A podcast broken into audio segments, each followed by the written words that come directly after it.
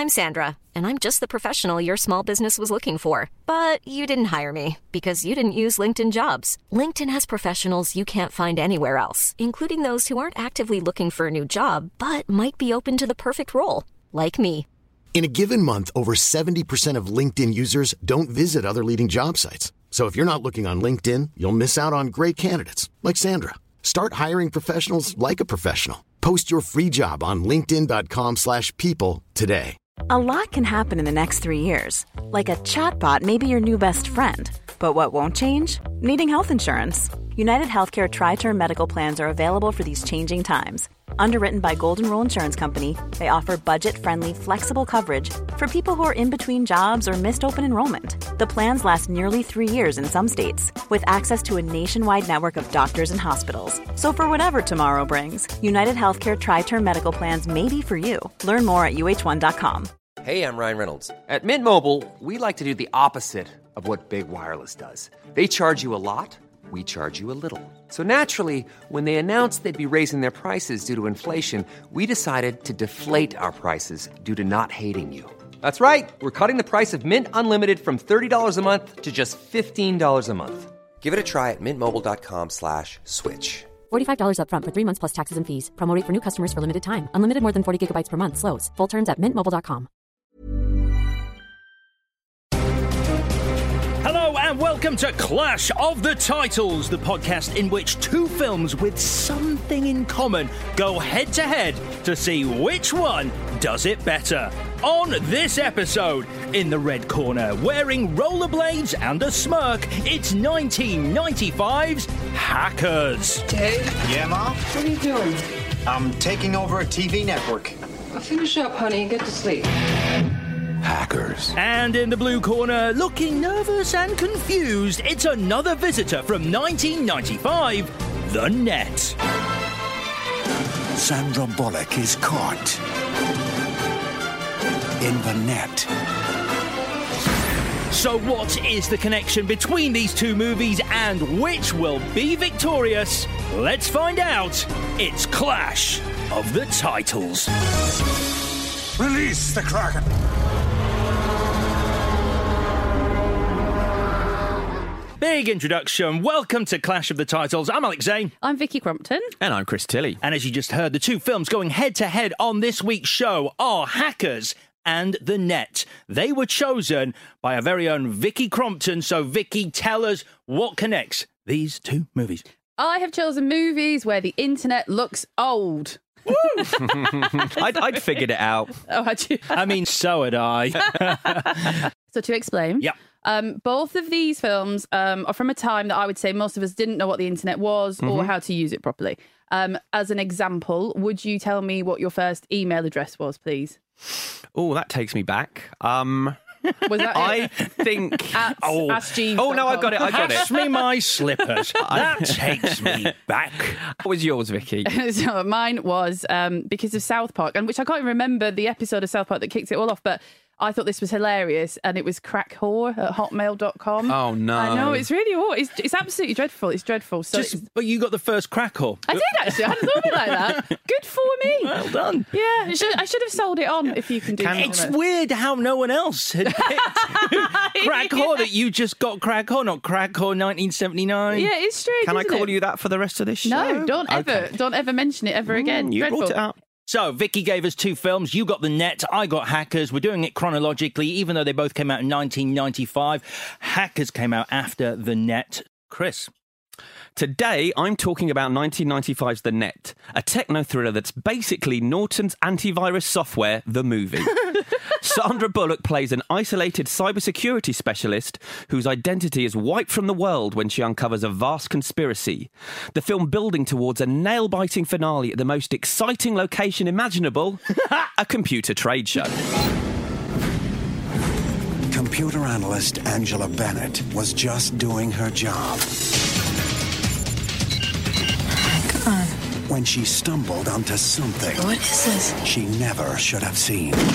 Someone's tapped into the system. How long would it take to track her? So, uh, further to your question, Vicky, I was going to ask you guys when you first used the internet because um, Irwin Winkler, the guy who directed this, a famous um, Hollywood producer, found it really tricky to get financing for it. He basically, whoever he went to, he had to explain the internet to them. um, the studio people at the studios did not know, but he was really intrigued by it as a concept and got hold of these screenwriters, Michael Ferris and John Brancato, because he liked the script they wrote for the game. I love that film so much. That is Yeah. a great movie. I love that Should we, film. talk, should we talk about that instead? It's no, it is massively underrated though. The Yeah. game, it's like it's sort of because it, it's David Fincher had done seven, and everyone was like, "What's next?" And he did the game. People went, Meh. and I'm like, "Wrong, Yeah. brilliant." Yeah, it's absolutely brilliant. um, but has similarities with this script in that it's you know it's a sort of tense paranoid thriller. Uh, But this started out as a very different beast. He, he called those guys in to meet with them and told them he wanted to make a movie about resume tampering. What? He'd read an article about people in Japan changing their CVs to make themselves seem more valuable, and so asked these guys to write a script about someone trying to get a job in advertising who changes their resume. Wow. And don't- they yeah, they said see it 90 they said mm, no, and so through their discussions, they uh, Winkler in, eventually asked them to write a dark paranoid thriller in the vein of the Parallax View or. Three Days of the Condor. And he also wanted to make a film about a woman in jeopardy who manages to save herself without the help of a man, doing this on her own terms with her own skills and knowledge, which to a degree does happen in this film. Well, R.I.P. Cyberbob. but um, so they went away and wrote a very dark, paranoid thriller, which I will get to much later because. As the movie developed and when Sandra Bullock came on board, it changed dramatically from what they wrote to a slightly more generic thriller in the vein of, of what people were watching at the time. And at that period, there were a lot of these uh, paranoid thrillers. You had Enemy of the State, Disclosure, tech- techno thriller Sliver, Sneakers, Conspiracy Theory. But did any of those have a website called pizza.net? Oh my god, I was thinking about this because I'd said this to you. You remember I said to you about the net ages ago that in my memory, I've seen the net. I would definitely double figures. I have a memory clear as day of a dot matrix screen of Sandra Bullock ordering the pizza and it showing the pizza being cooked with like dot matrix style cooking. And I thought that was incredible, and it's not in the film. It's not in the film. Because you funny. said that when I we were discussing know. this, going, "Oh, there's this bit," Yeah, and yeah. I watched it, and I went, "Have I Not got the wrong cut of this No, movie?" It's a false memory. But it's a, you, funnily enough. I mean, I don't remember that because it didn't happen. But that was all I remember. I watched it in '95 as well, and Yeah. haven't seen it since. All I remembered was her ordering the pizza online Yeah. because that was a big deal, Yes. wasn't it? And I'm I'm sure they put it in the trailers. Yeah, because that's she hasn't even got a mobile phone. So there's close-ups of her ordering a pizza, doing her seat reservations on an aeroplane because that was action enough because it was unheard of. Well, let's include in that she's playing Wolfenstein Mm-hmm. 3D on her computer. Then she orders the pizza, which, by the way, sounds like the most god awful pizza in the world. She goes for anchovies, garlic, and extra cheese. Because up until that point, I'm like, cool. You're such a babe. Twenty inches with a regular crust. Is that right? It's funny that we both made that note. I was What is interested. I wanted to know. I was fascinated. Pizza's a big deal. Is it? It is. Do you want to know something sad? Yeah. Pizza.net no longer exists. I tried it myself. I was like, I wonder. It's a broken link. That's quite a useful website to have, though, isn't it? That email address. If you're if you're a pizza company, I'm The bit that loses me at the start, though, because I'm I'm with her playing Wolfenstein. I'm actually with her with her ridiculous pizza choice. The bit which loses it for me is where she turns on a monitor with a video of a fire. Oh, yeah, I on love it. it. Like love in her it. fireplace, she's got a video. I'm like, I get the fact she prefers computers to people. Yeah. But does she prefer computers to fire? Yeah. so so this But this they were real. Sorry, I used to work at the gadget shop. Do you remember that? Yeah. Yeah. And we used to sell a shit ton of DVDs of crackling fires. That's Yeah. different because that's actually a video of a fire. It's the same thing. It looks like an eight bit. It looks like Jet Set Willy, I- I would- but a fire. so let's talk about who this is. This is Sandra Bullock playing Angela Bennett, who, as you say, is is a kind of lonely individual. She doesn't really leave the house. Yeah. She's living her life through the net, as it were, which, funny enough, is something that really does happen now. So- she does meet people though, because she's got friends. She's got the friend who's uh, Cyber Bob, and she's got a friend called Iceman, and she talks to them. And for some reason, their voices come out of the computer, and they're utterly terrifying. Now, I don't think people actually did that in 1995 because. Cyber Bob's voice is, no one has sex anymore. Oh, yeah. And then Iceman is like, I'm there, babe, which means that it's not a standardized Yeah, speaker. They've chosen those voices, or she's chosen those voices Yeah. for them, which is really, really weird. Yeah. Did you notice in the chat room? I was looking at some of the chat that they were having, and one of the comments from is uh, the net is today's ultimate condom or something. Which I didn't. That doesn't make any sense to me. Like, what does that mean? Nope, missed that bit as well. Was that around the same time where there was a dot matrix pizza cooking? So she, uh, we'll call we'll call her Sandra for the purposes of this. Yeah, sure. Please do. Um, because it's easier. you love She- hearing that name. I do. I got you. I It's never can't going to get on. So she works as kind of a beta tester. She goes into people's uh, computer systems, find their faults, fixes them, and as you say, she's playing and fixing Wolfenstein 3D at the start of the movie. And so we get a bit of a sense of her and her life. And I did have one question. She doesn't leave the house. She eats pizzas and she drinks martinis all day. Why is she not larger? Why does she look like Sandra Bullock? She doesn't eat all the pizza, so No. there's like over half of it left. And she only has, in fact, I think you're being pretty judgy here, Chris Tilly. I think she actually has one martini in that scene after she's done all her work and she's going on vacation tomorrow morning. And she listens to Mozart's Ghost while she's drinking that martini. Well, that's the disc. That's the disc. I just want to talk about this. So she gets a disc delivered by FedEx from her friend, which is Mozart's Ghost, which uh, makes a it's a, a huge plot point in the movie. Is it possible? Because it's always bothered me when the FedEx guy turns up and delivers it. She goes, "Actually, I've got something to send as well." I don't think you can do that with FedEx. Can, if, if someone from FedEx delivers something, can you then go, "Oh, brilliant"? Well, while you're here, does that work? I don't know. I- do I- you care? Right. Well, well, we'll leave that one hanging. Yeah, But no, because no one cares. So let's put a pin well, in I don't, that. I don't know if you don't care. I just think you don't know, and so you're a bit upset. That's true. with actually. yourselves. yeah. It's just my go-to defense mechanism. So then the plot click kicks in, and I'm really not sure how much I care about the plot or how interesting it is to explain what is going on. She gets the floppy disk. It's it's got this dodgy pi sign on it that if you click, it permits you access to a computer security system. Well, what you have to do is you have to click on it and press Control Shift. Oh yeah. You know, because it's high tech. Um, but actually, when he goes, she's talking to Dale on the phone, the guy who sent us. He goes, uh, click on it and press Control Shift. And she presses Control Shift and clicks on it, which is not what Dale said. So. I'm just saying, you know, if you're going to make a movie about the internet and hacking and computers, you know, you Do it need to get it right, okay? And and ultimately, what the villain's scheme is, what this is all leading to, is they um the Praetorians. Wait, what- you don't know. the Praetorians, they sabotage organizations' computer systems. Those organizations then have to buy this gatekeeper program Yes. to protect themselves, but gatekeeper is the villain mm. because it it lets them have unlimited access to those computer systems. yeah, it's systems. the Trojan horse. Because that's the plot, but the meat and potatoes of it is her, them trying to kill her and them wiping her identity and them actually forcing her to find all this out about them. I don't think she'd be finding out all this information if they weren't after her. They if they kind of, just, yeah, they her. kind of push her into it, don't yes, they? They do. So anyway, that all kicks off when she goes on holiday to Mexico and love she's him. sitting on the beach. I love him. And she meets Devlin. Jack Devlin, played by Jeremy Northam.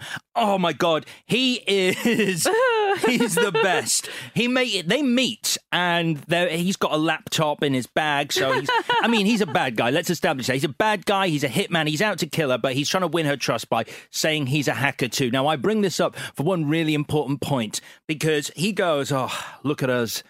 This beautiful beach in the world and all we can think about is and she finishes his sentence and goes, "Where can I hook up my modem?" She says she it wrong. She doesn't say modem. So she works in computers and she's bad at computers, and he's a hitman who's a very bad hitman, which we will He get is into piss poor at his job. as it goes along. He's but we need to say it now. He is the worst hitman in cinema history. He shoots and kills three people in this movie. All of which work for him in some capacity. That's absolutely true. So I believe they call this a meet cute, don't they? And They Vicky, do. I'd like to get your analysis of his chat up. Oh lines. my god! So you know how much I love Sandra Bullock. However, Jeremy Northam's the thing is like I'm going to reveal a bit about myself, and that's going to make you want to shag me. and it's I think I'm the cat at breakfast at Tiffany's, and she's like, "Oh God, you're just so vulnerable, and I'm definitely going to shag you." I'd be like, "N- "No, no, no, no, no, no." He doesn't uh just that. He claims he claims to be the cat, and then he starts singing Moon River, and that's the moment she falls for him. Right. So this is like he knows all this stuff. He pretends to be Mr. Perfect to her because he's been spying on her. Yes. In the chat room. Well, I can help you with that because I listened to the a commentary of this with the screenwriters, and they, although they said they didn't have anything to do with this Breakfast at Tiffany's shit, Yes. that was not in their script. They did say that there was a scene where she rents Breakfast at Tiffany's that was cut from the film, so this would make a lot more sense if we had that. She immediately falls in love with Devlin. yes. Um, uh, not only does he pretend to be a cat and sing Moon River, he also puts his handkerchief around her midriff. I know. Doesn't she look amazing? What is Like- that bit? Why, by the way? Because she, he's got a big jacket on and Right. they're walking on the beach and it's cold and he says, Oh, you must be cold. Hmm. And she thinks and you think that he's going to take his jacket off, the chivalrous move, and he ties a napkin round her stomach instead to make her laugh. And Would she you still- like a second piece of trivia that can explain this? Oh, yeah. What, did he love his jacket so much he didn't want to share it? Well, there's obviously a lot of Hitchcock in this film. I mean, it's like a remake if you of say that, I believe you, but I am don't know. in Notorious.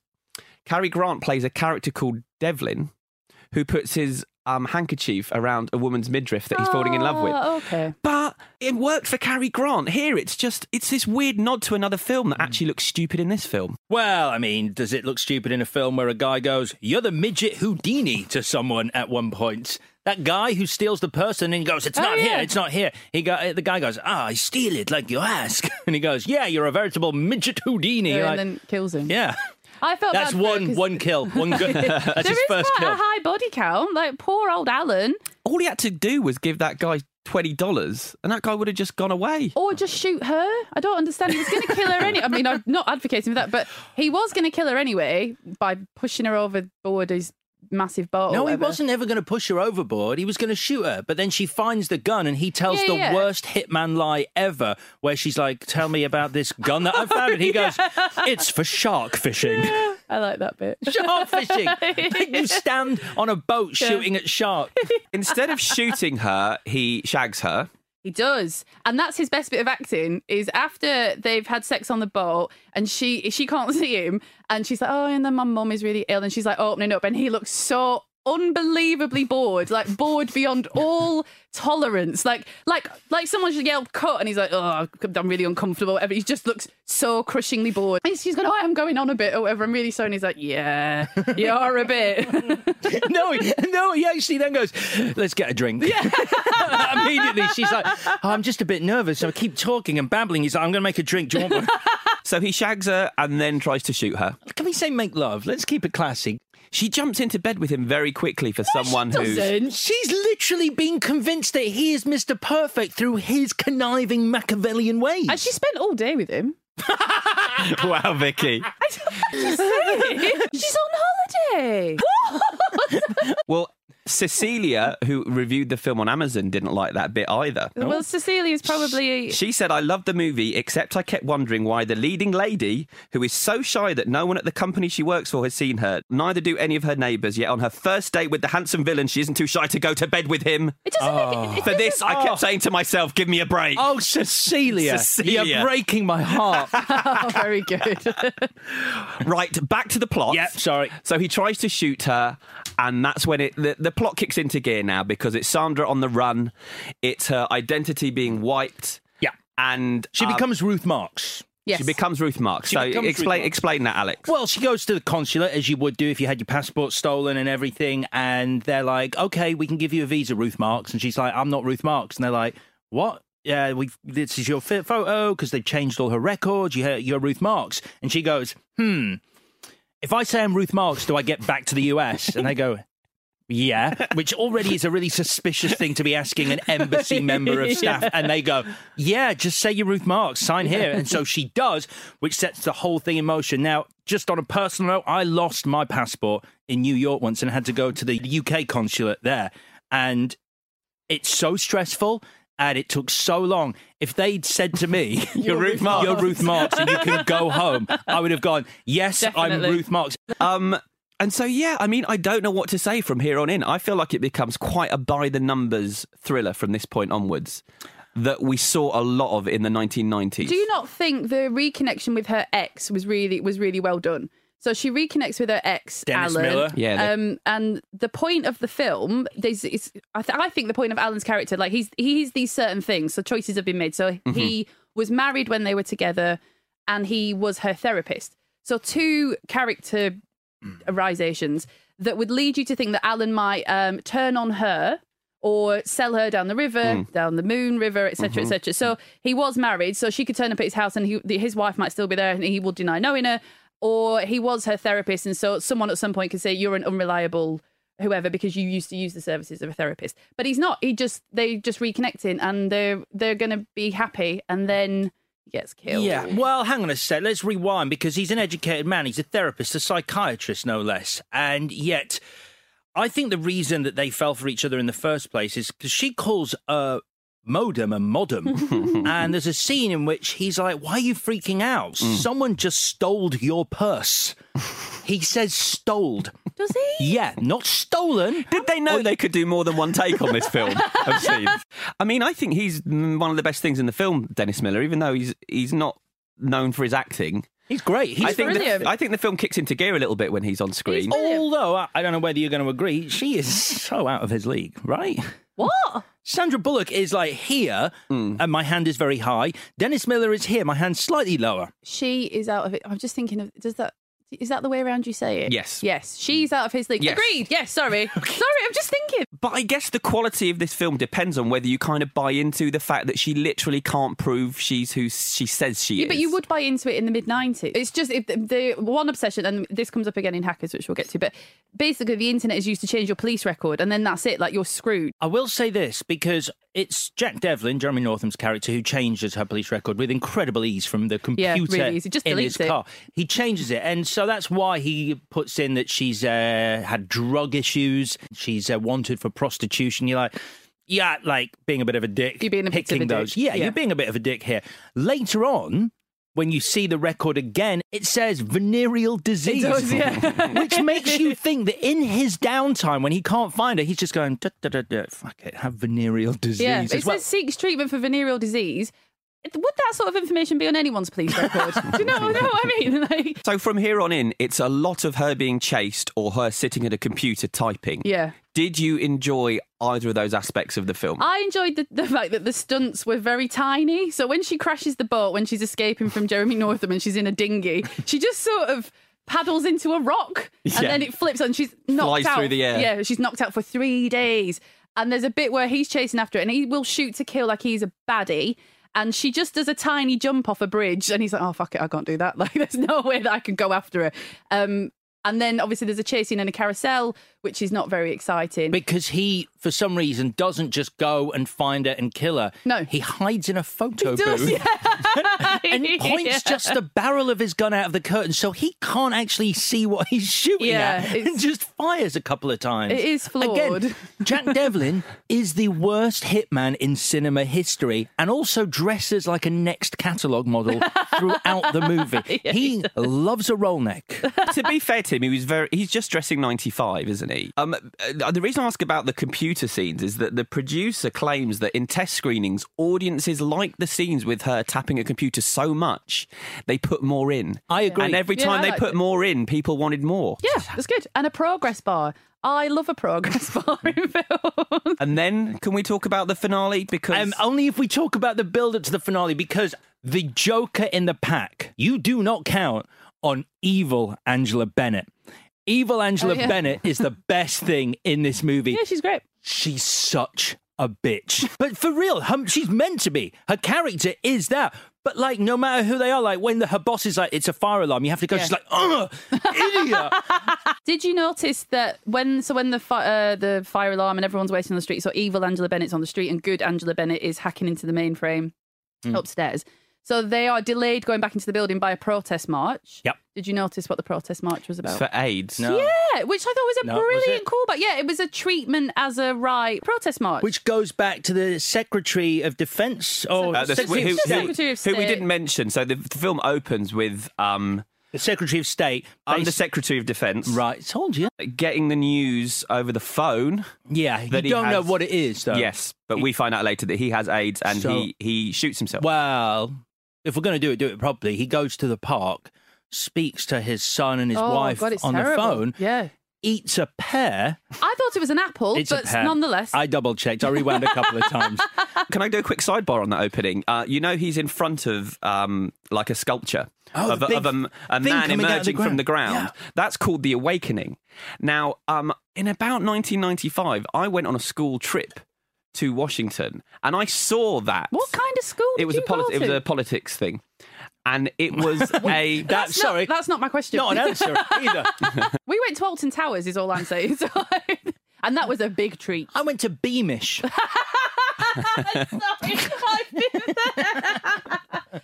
but you went to DC. Cool, cool. I went to DC and I saw that sculpture and I came back to school and in art class I copied it and passed it off as my own and I got a really good mark for it. I did a really shit version of it. So, anyway, Evil Angela. okay, we're back on her. Well, no, I just want to say because we've established that uh, first of all, Jack Devlin is one of the worst hitmen in movie history. Evil Angela is also a hit woman of some note. She has a gun and she's out to kill Sandra Bullock. And she actually has a go at Devlin for not killing her. Right. However, when they're at the computer convention, The she- Pan Pacific Computer Convention. the Pan Pacific Computer Convention, she turns to Jack Devlin and goes, Let's finish the work and get the hell out of here. These people make me nervous.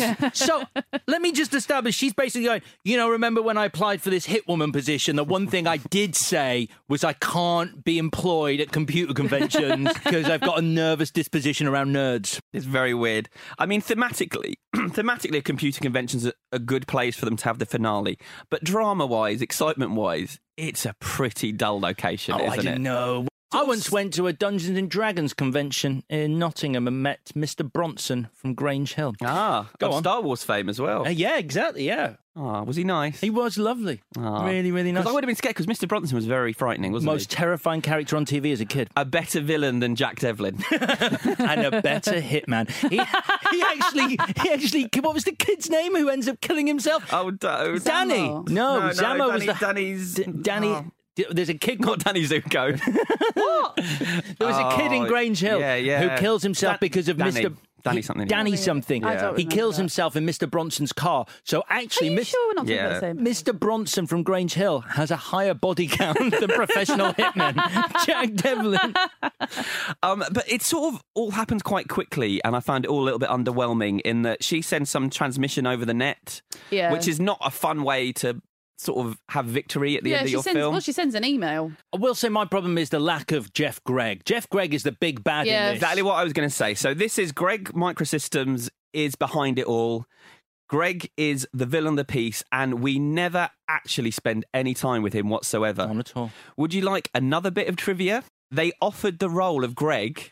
I'm not making this up. They offered the role to Bill Gates, and he said yes, and then changed his mind and pulled out.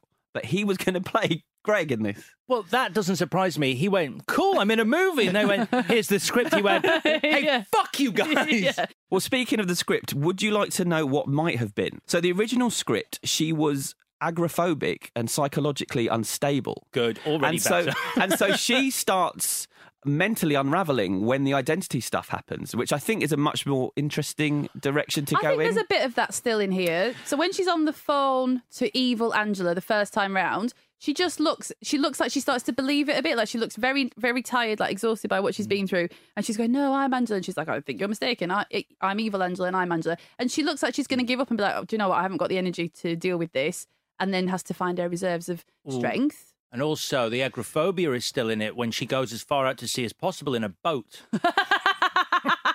well, on And the she, direct, does, she loves that. on the fair. director's commentary, he says we absolutely nailed the agoraphobia side of her personality in this film, and the screenwriters No. say they completely took it out. It's not in the film. They they didn't. She's got less space around her in gravity and she's in space.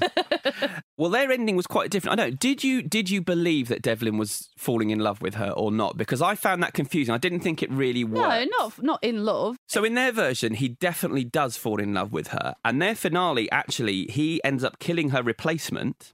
Um, he doesn't go off in the sunset with her or anything. He, but he does give her her life back. And Baker says to her, "There's nothing you can do. No one will believe you. These guys are going to keep doing it." And so she's stuck. That's the more the sort of paranoid thriller side of it that they were going for. And also gives the power to him, though, which wasn't the point because No, exactly. he's restoring her life. And that was their ending, which was changed for thought of being too dark and you needed a happy Sandra Bullock ending. And yet none of this seems to matter because although the film cost 22 million, it made 110 million worldwide. Yeah, it was a big hit. It was um, critically mauled. Word. 38% on Rotten Tomatoes from critics, 44% from the audience. Wow. Uh, I'm going to end my bit of coverage with a couple of reviews I found online. Do it. Uh, Dwight Colrook says In this movie, Sandra Bullock played not only a computer nerd, but a moron. It was a comedy. And Maximilian says he gives it two stars and says average.com. I'm not listening to this. This is the problem with the internet, is that any old idiot gets a platform. Yeah. R.I.P. Cyber Bob.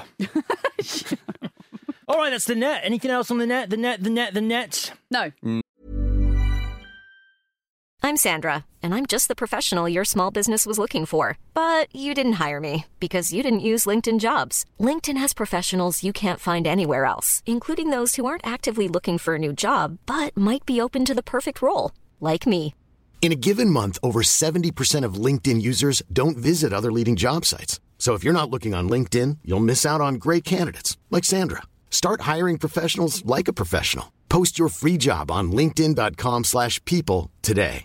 How would you like to look five years younger? In a clinical study, people that had volume added with Juvederm Voluma XC in the cheeks perceived themselves as looking five years younger at six months after treatment. Look younger, feel like you. Add volume for lift and contour in the cheeks with Juvederm Voluma XC. Reverse signs of aging by adding volume to smooth laugh lines with Juvederm Vollure XC. For important safety information and to find a licensed specialist, visit juvederm.com. That's J U V E D E R M.com. Not for people with severe allergic reactions, allergies to lidocaine, or the proteins used in Juvederm. Common side effects include injection site redness, swelling, pain, tenderness, firmness, lumps, bumps, bruising, discoloration, or itching. There's a risk of unintentional injection into a blood vessel, which can cause vision abnormalities, blindness, stroke, temporary scabs, or scarring. Talk to a licensed specialist to find out if it's right for you.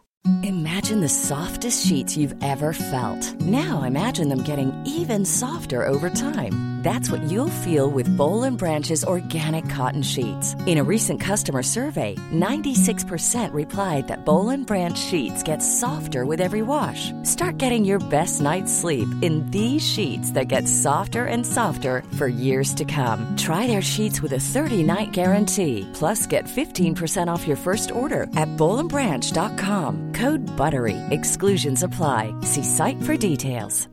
Hey, I'm Ryan Reynolds. At Mint Mobile, we like to do the opposite of what Big Wireless does. They charge you a lot, we charge you a little. So naturally, when they announced they'd be raising their prices due to inflation, we decided to deflate our prices due to not hating you. That's right. We're cutting the price of Mint Unlimited from $30 a month to just $15 a month. Give it a try at mintmobile.com slash switch. $45 upfront for three months plus taxes and fees. Promo for new customers for limited time. Unlimited more than 40 gigabytes per month. Slows. Full terms at mintmobile.com. Not. So, the movie I was given by Vicky was 1995's Hackers, in which a group of young, sexy computer wizards rollerblade round New York while trying to avoid being framed for corporate fraud by evil hacker The Plague, aka Eugene.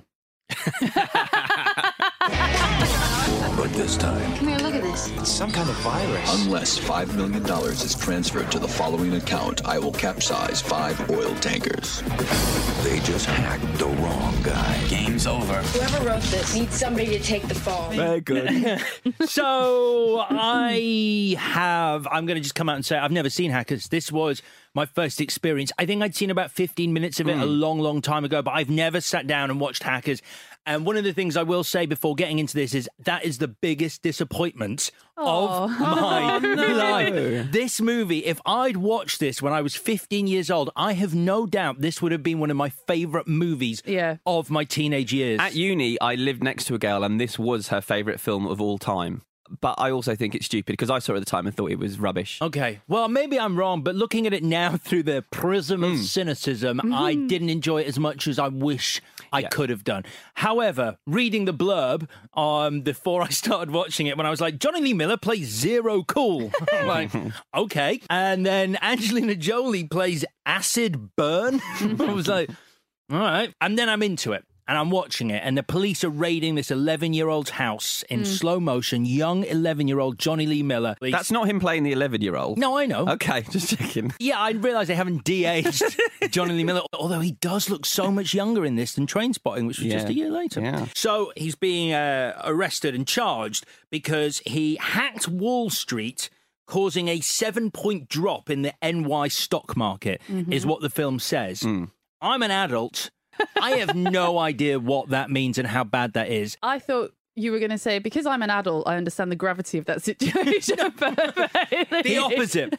the character is loosely based on uh, a guy called Dave, uh, Kevin Mitnick, who was a very famous hacker in America. Um, he's he he went to prison for years for. D- Doing hacking, but but at, a- at age twelve, he found a way of hacking into the Los Angeles bus system and riding around for free. That was his They first sent him to crime. prison for that. He didn't go to prison for Wow. that, but that was his first crime, and he did it via social engineering, which. If you're reading, as we've been reading around it, that's a lot of what hacking actually is. Yeah, it's just it's ringing phoning up people people and, and- yeah. convincing them of stuff. It's Right. not Yeah. as technical as it Yeah. sounds, No. is it? And to be fair, Hackers does a, a good job of showing. that. Anyway, he gets charged by the judge uh, who fines the parents $45,000 and then sentences him and says, You are forbidden from using a computer until the day of your 18th birthday. Basically, the judge is going, Yeah, so uh, on his 18th birthday, parents who I've just fined $45,000, maybe get him a computer.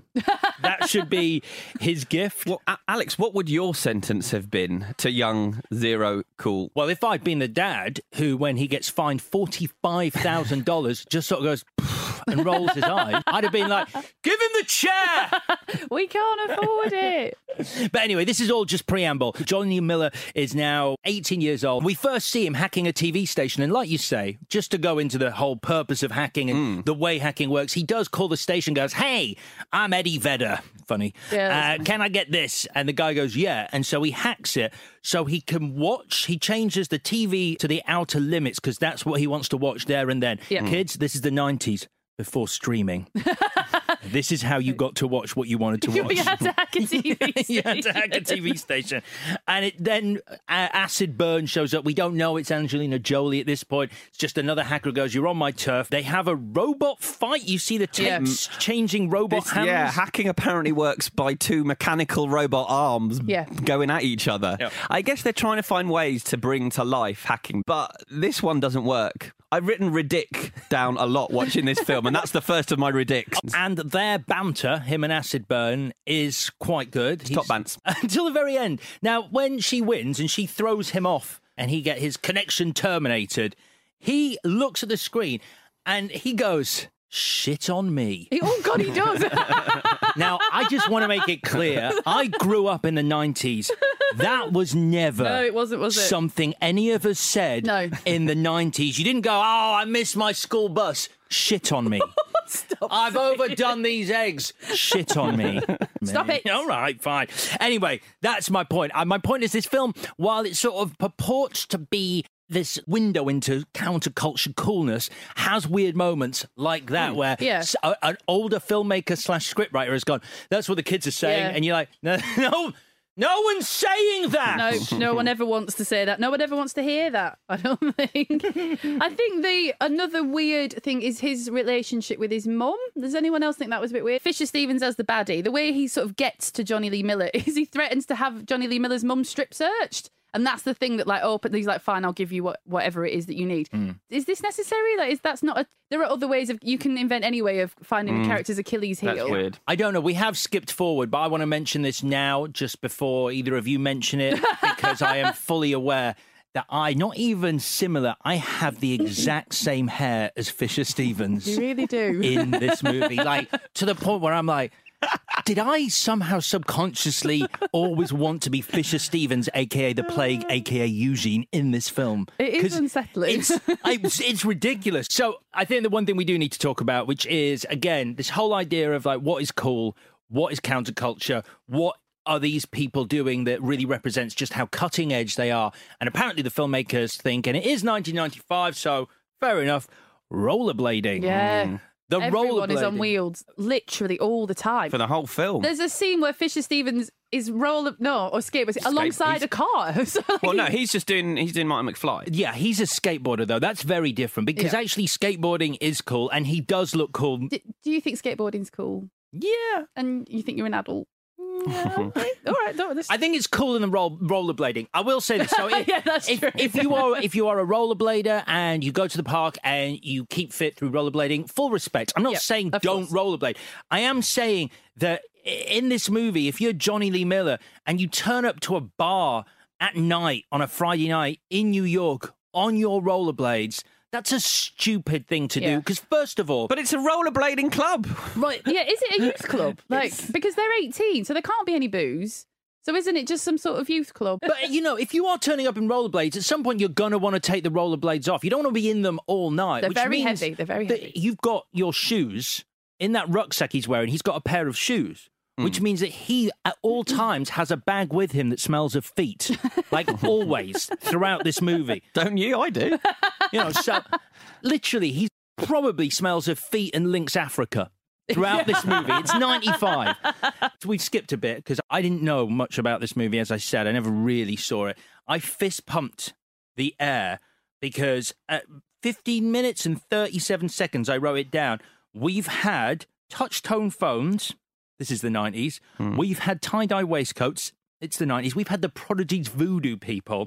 15 minutes and 37 seconds.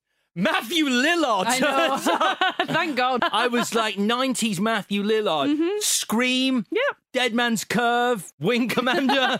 He's giving the performance he gave throughout the 90s, Yeah, isn't he's- he? he's But just this the is same. I love him beyond the 90s. 13 Ghosts is a brilliant film that we should talk about at some point, but not now. But he's doing a Matthew Lillard in this, but it feels like in this one it's extreme Matthew Lillard. He's turned Matthew Lillard up to 11. Yeah. Yeah. Where the minute you meet him, he's selling counterfeit or like illegal Oh, yeah. compilation tapes. No, but I think he's like invented Spotify because he's saying I've made a mixtape and hmm. the, there's a theme, and it's artists that um Have died, Died on their own- asphyxiation on their own vomit. yeah. which just as a side thing, when people use the phrase they choked on their own vomit, who else's vomit would anybody choke on? It's always Oh. it's just I mean, I don't know. Nights get crazy, but that's just such a standard phrase. Not Matthew Lillard's fault. It's just it was a distraction for me. But you can't you, It's a very you have to try really hard to choke on somebody else's Yeah. vomit. Anyway, he invents Spotify, I Yeah. think. Let's talk about his mate, Joey, uh, the 15 year old Joey. The kid that smokes constantly Throughout the Jesus Christ, movie. it was driving me insane. It's like, can you just stop But do fucking you not smoking? But do you not think and I smoke. I smoke, and I'm like, kid, I know. that's come I on. like. But do you think that's because we're seeing it through a prism of non-smoking now? Where No. when you watch that, no, I'm thinking, saying when you watch that in 1995, did you notice it as much? Because it's weird watching people smoke indoors now, isn't Yeah, it? And yet yeah. he's in that bar, chain smoking. Yeah. But they do. Everyone is given a trait in this film, or a bunch of traits. His only trait is smoking. He doesn't even get a bloody name. Yeah, smoking and being young. Yeah. He gets that. And the weird thing is, they've picked the youngest and freshest faced of them to smoke. Yeah. yeah, yeah. It's an unusual choice. I've got a theory on that. We'll come back to, but there's a theory building which uh, comes in later. But anyway, so he meets Angelina Jolie. Like Alex's theories. this is it, it's a strong theory. This one.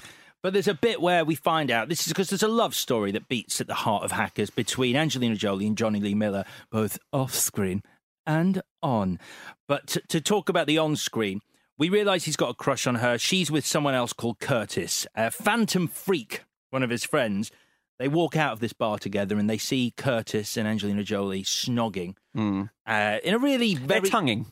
Uh, yeah because I call it tonguing. because the sound department Not moved on from the 90s. no, the way they're doing it is tonguing. Is it? Yeah, yeah. they're I literally have not heard that word for, Since being at school. since 1995. Uh, but, but yet, Chris is right because they actually put the sound. Oh, stop. They do. Oh, I swear. so many people have just turned off this bloody podcast. Thanks, Alex. So Jonny Lee Miller says to Phantom Phreak, he goes, uh, "Who's that?" And he goes, "That's Curtis." And Jonny Lee Miller goes, "So what does he do?" And Phantom Phreak goes, "That's pretty much it. Just looks slick all day." Just so you know. Curtis at this point has badly dyed maroon hair and is wearing a royal blue shell suit. Curtis does not look slick.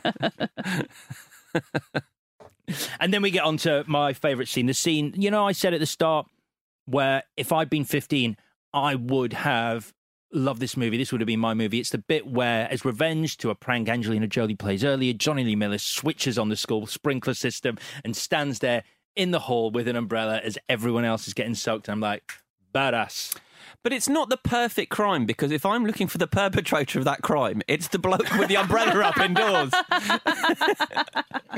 and weirdly, all hell breaks loose behind him. Oh my God, people lose their minds. It's people dying. It's got, it gets very Lord of the Flies very quickly. He does that prank because she's done a prank on him, sending him up to an imaginary pool on the on the roof, which means he gets locked out there. Yeah, so they have that relationship, don't they? Really, um, it's negging, I guess you'd call it. Jonny Lee Miller and Angelina Jolie. It's so it's the it's the pulling of the hair in the playground. They're both. Yeah. I read hmm. the game. Okay, so I read the game. Awful.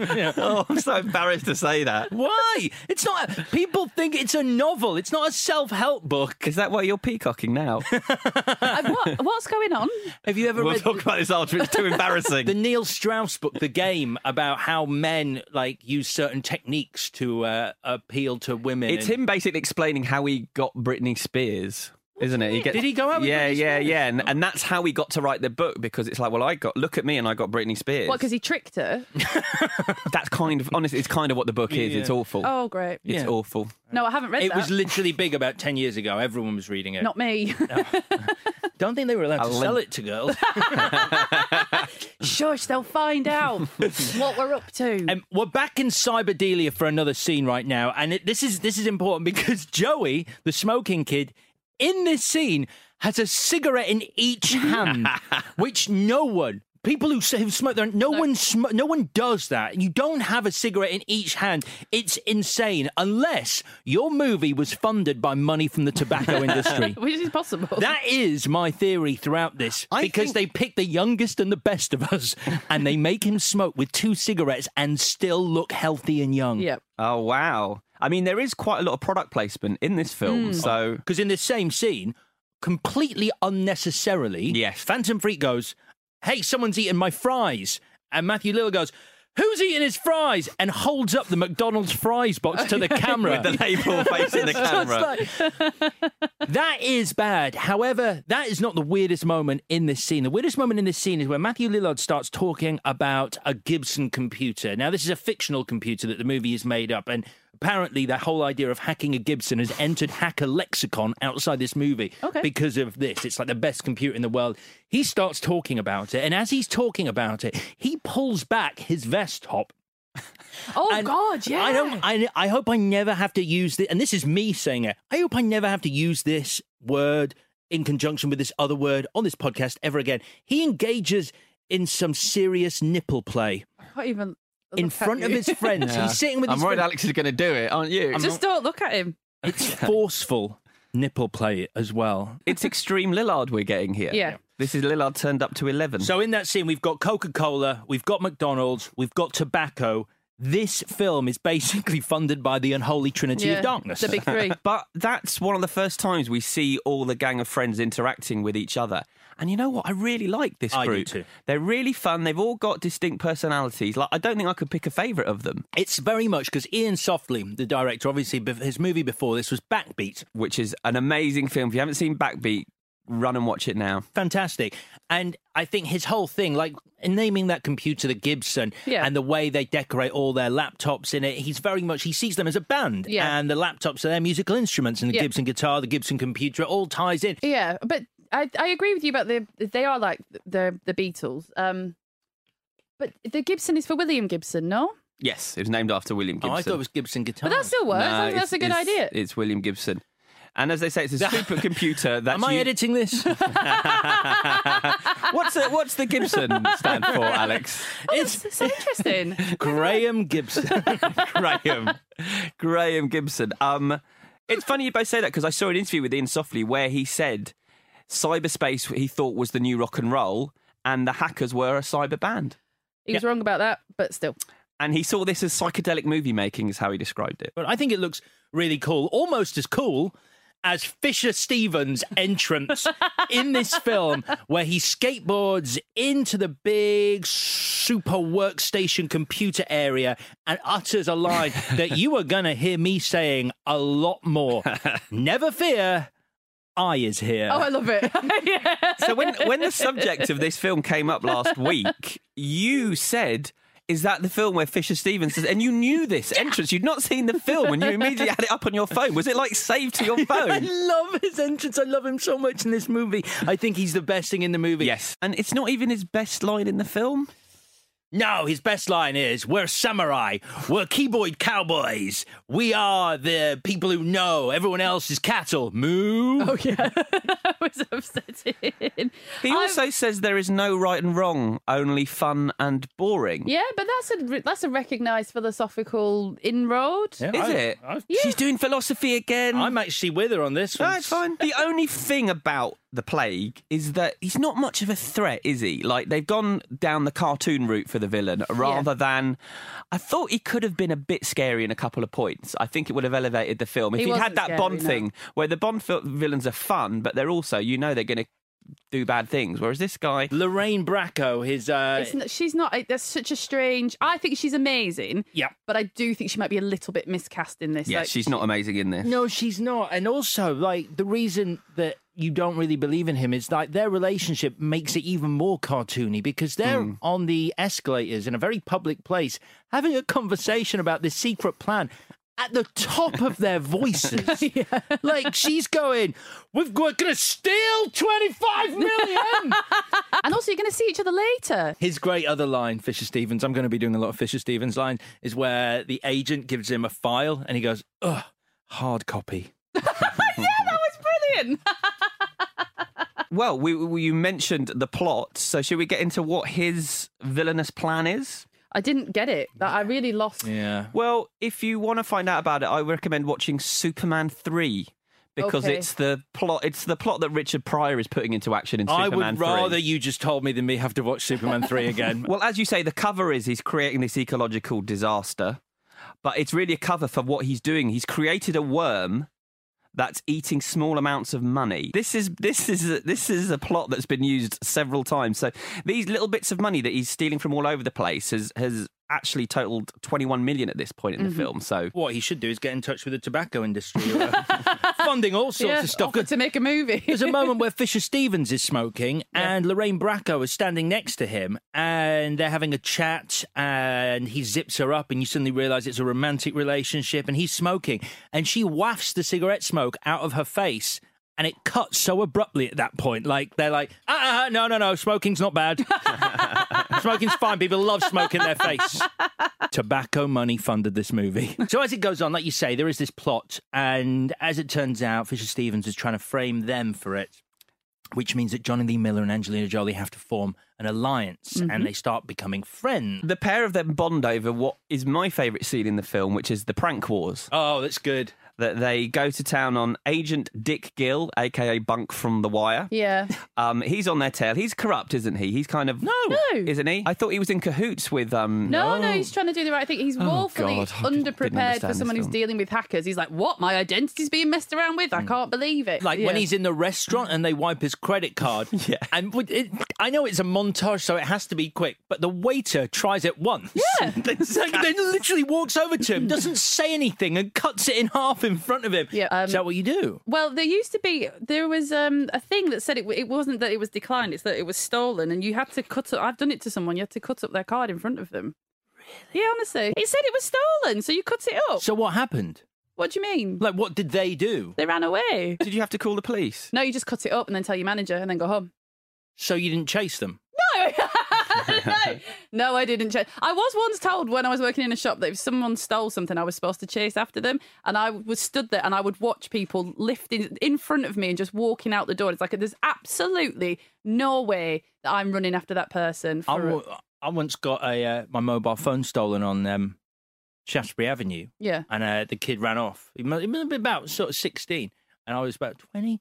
And he stole it. And I chased him and chased him, and I turned a corner, and it was a dead end. And he reached the end and started walking back towards me. At which point I realised, Yeah, what run was I thinking Yeah. I was going to do? Do you know what I did? I bought it back off him for 40 quid there and then. No way. Oh just- my no God. way. I just went, 40 quid for my phone? He was like, yeah, all right. Uh, shall we get back to um, uh, this? I would like to talk about Angelina Jolie's red eyeshadow because I have seen this film before, but rewatching it, I had a recovered memory, which I'd completely scotched. Which is, I wore red eyeshadow for quite a long time after watching this film in the mid '90s. Did you notice red eyeshadow? No, I was No. Uh, looking at her lips. Her lips, yeah. Her lips. I think enough. I think that's fair to say. You, No, that's fair They enough. are incredible lips. Well, it was the first time we'd all properly seen, although you didn't see this film. It was the first time I saw her in a film, and it's like, what is this? who's, who's made this? Who's made this And it turns out it was Jon Voight, weirdly. that was confusing. and she's very good in this film as well. I think you can tell she's going to be the star. She's Yeah. just got she's got this effortless cool and charisma. Do you know, there's a perfect moment which encapsulates that, which is towards the end where they've come up with a plan, or she's come up with a plan to actually stop them being framed by the plague. And they're on the train, and she goes, she literally says, I have a plan, and then grabs her rollerblades. Mm. And in that moment, for the briefest moment, it actually makes having a pair of rollerblades look cool. and then immediately afterwards, you can see the look on her face is more like, shit, why where am I I? brought these? Why? I'm, I'm actually going to go on foot. Does anyone have a carrier Yeah. bag? They're really heavy. Is there somewhere I could sit to change? Because they go and see. Uh, they go to a, a Razor and Blade. Those two guys who are DJing, and the actual venue they film that at is the Ministry of Sound. Uh, is that true? yeah, Elephant Love and Castle. Yeah. I've stood on that stage and DJed there. It's Did all you DJ the Ministry of Sound? So to shriek. I just don't believe you. Yeah, they filmed it all in London, pretty much, apart from obviously the exteriors. like it was an abandoned um, swimming pool. They they built the club in. Oh, you- not not the Ministry of No, Sound. no, Not Cyberdelia. Ministry, no. Cyberdelia, Right, yeah, that's right. an old abandoned swimming pool somewhere in London that they That's built fascinating. that. Yeah. Okay. Bit of trivia. So yeah, the plan is hackers of the world unite. There's hackers all over the world getting involved, including yeah. an amazing cameo. Yeah. Do you want to say who it is, Vicky? Do you not know the cameo? I'm I don't. All right, let's let's. No, let's, no. let's test Alex. So there's a bloke in London Uh-huh. on his laptop um, hacking, and uh, he's in front of London Bridge. That's why we know he's in London. Did you recognise that man? No. It's David A. Stewart of the Eurythmics. Yeah, it really is. Isn't that weird? It's Dave Stewart. It's so strange. it's a really funny little cameo. Do you know why I was preoccupied at that point? Was because all the phone boxes they were working from started rotating 360 Yeah, yeah, yeah. that was cool, I thought yeah. that was awesome. I thought was. visually that looked really cool. It did, but I mean, it must have made it hard to type. Can we talk about the creepy Da Vinci virus? You know the Oh, thing. yeah, yeah. I am the Da Vinci virus. At the end, Better or worse than Mozart's Ghost? Just to bring it back. Mozart's Goose. the Da Vinci virus. Um, it seems to become sentient at the very Yeah, end. it does. It's like, don't kill me. Yeah, that bit really upset me where they wipe it out and it goes. Help me. then there's another bit where Matthew Lillard, this is the climax now. They've kind of sorted it all out, but they've been arrested in the process. And Matthew Lillard appears on TVs all over the world. So doing ridiculous. Matthew Lillard. Now, previously, um, Agent Gill has captured Jonny Lee Miller and saying it's saying again weird things that I think people thought people said in the nineties. Once again, he's like, "I'm going to flush your ass," Oh, yeah. which no one ever said in the nineties or has said since. Ever. Really, it sounds like a medical procedure. Ooh. Anyway, Matthew Lillard appears on the screen and starts going, "This is what actually happened. I'm Matthew Lillard," and everyone goes, "Okay." Yep, you Yeah, can go. Yep. that's it. It's ridiculous. It's sorted out. yeah. Oh, thanks, Matthew Lillard. He's like, It's oh, shucks. I, The, you better the go. craziest person on the lot on the telly. Yeah. Agent Gill actually sees him speaking. and Goes, "Damn it! Damn it. But I like it. This film just keeps pushing in- incredulity, doesn't it? Like it starts off extreme and just keeps going and going and going. And I felt like I was with it. It's like a tidal wave of nonsense that you just get washed away by. They had a website for this movie, which apparently got hacked. The website itself was hacked by real life hackers, unhappy at how they were going to be portrayed in this movie and that it was just a Hollywood money making machine. So the movie website said this is going to be a fun, exciting promotional site for a movie.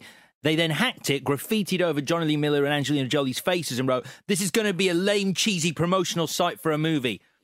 No one to this day is sure whether that was a very clever marketing campaign Yeah. for the movie or if it genuinely was hacked. My feeling is it's fake because no movie site would ever start with. This is going to be a fun, exciting promotional site for a movie. Well, can I add Yeah. an addendum to that? Hmm. Because what I read, and I'm just going to quote it directly uh, this bit of trivia, we're back on trivia. Good. Around the movie's release, the official website was modified by its webmasters to appear that it had been hacked into, and digital graffiti with instructions to see the net instead were added to the site's graphics. Oh, cool. which would be a very funny, cool thing to do.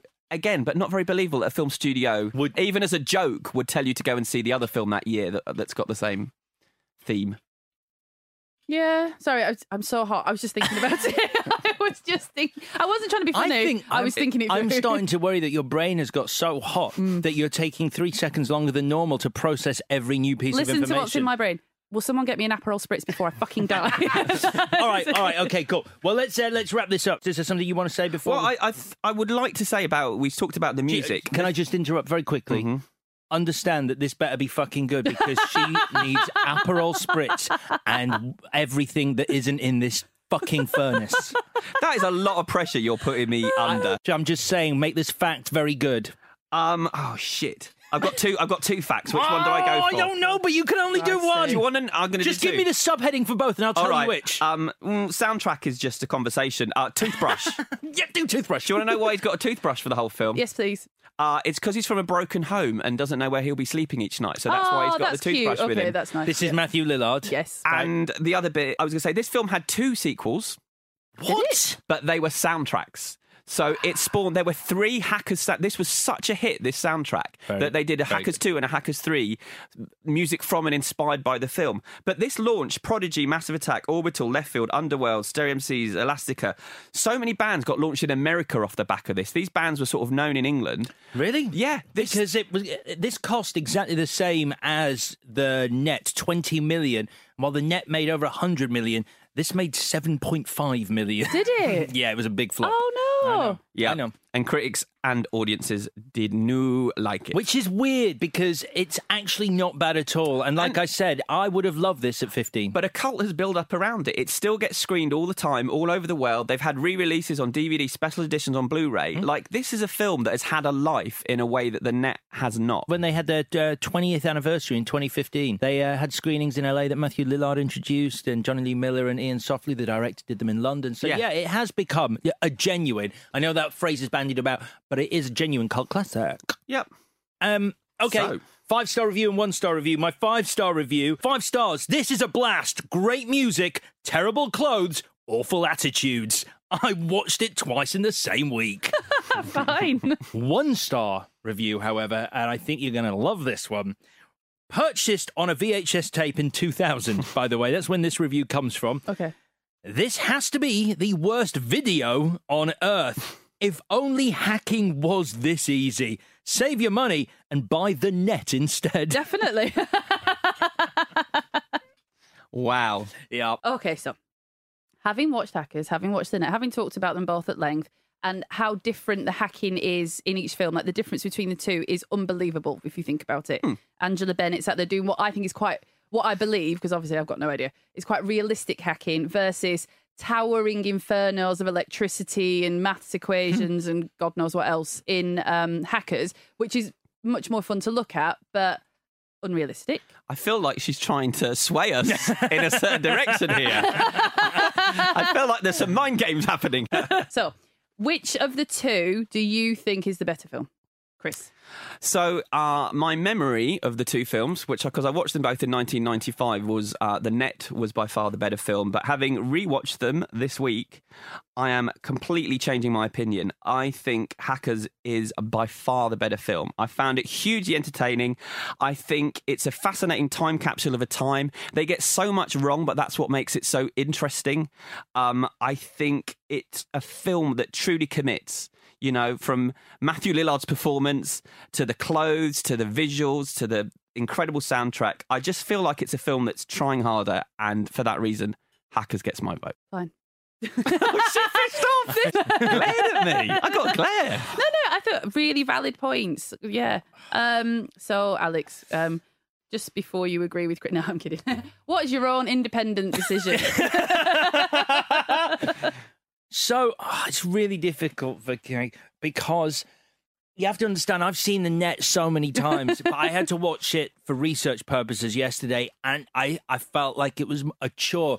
Whereas I watched Hackers for the first time yesterday, for the first time, and I felt like a kid again.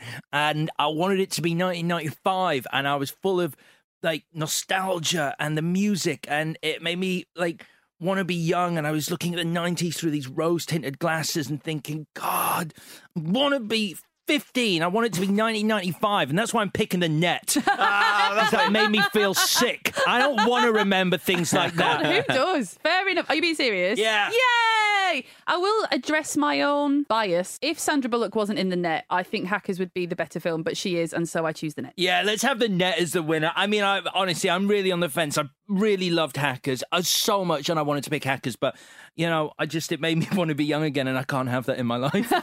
I just can't have that in my Do life. not push on that door. Fair Right, enough. Thank you. You've not seen the way he dresses. He's trying to be bloody 15 again.